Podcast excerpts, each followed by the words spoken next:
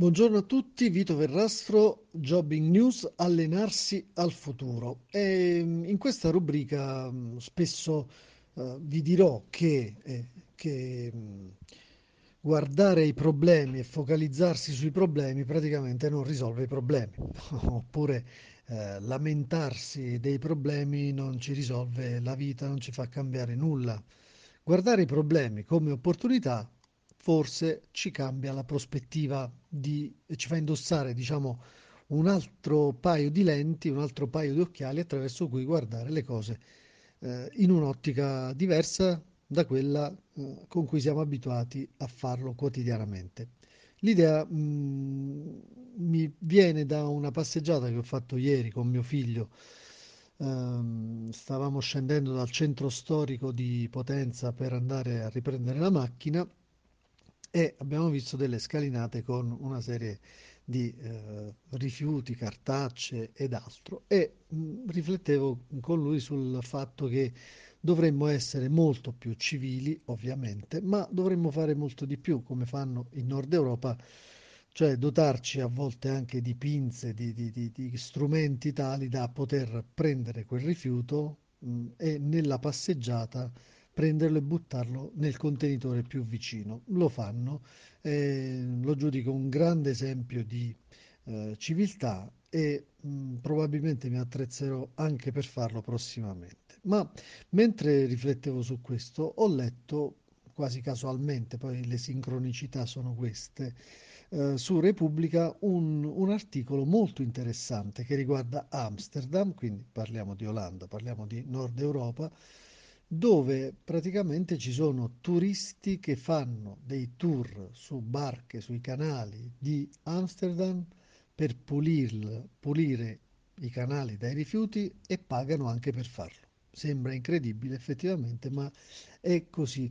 Ma eh, tutto questo è nato da un'idea di un 45enne che dopo aver girato il mondo ha pensato di fare qualcosa per la sua comunità, per la sua città, per Amsterdam ma facendolo uscendo fuori dagli schemi. Prima indicazione.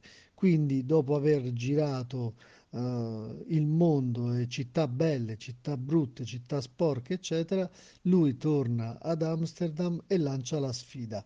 Intanto chiede aiuto per costruire una barca e poi si mette con l'esempio, secondo, uh, secondo paradigma, uh, secondo esempio, con eh, immerso praticamente nei canali per tante ore della giornata, inizia a pulirli dall'immondizia, dai rifiuti, dalla plastica.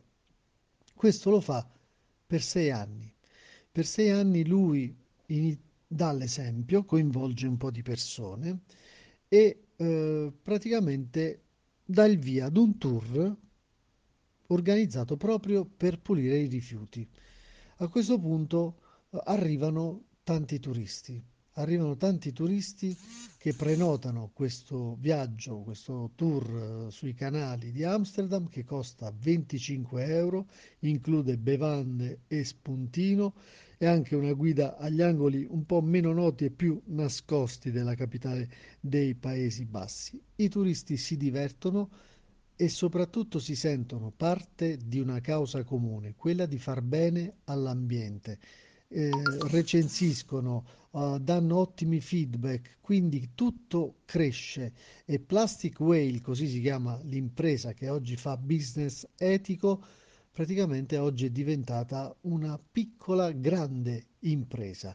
Uh, I turisti si divertono e vengono anche applauditi e ringraziati dalla gente che dalla riva dei canali guarda quello che fanno con questi retini che calano nei canali e tirano su plastica, plastica, plastica, li applaudono, i turisti si sentono parte di una causa e gratificati.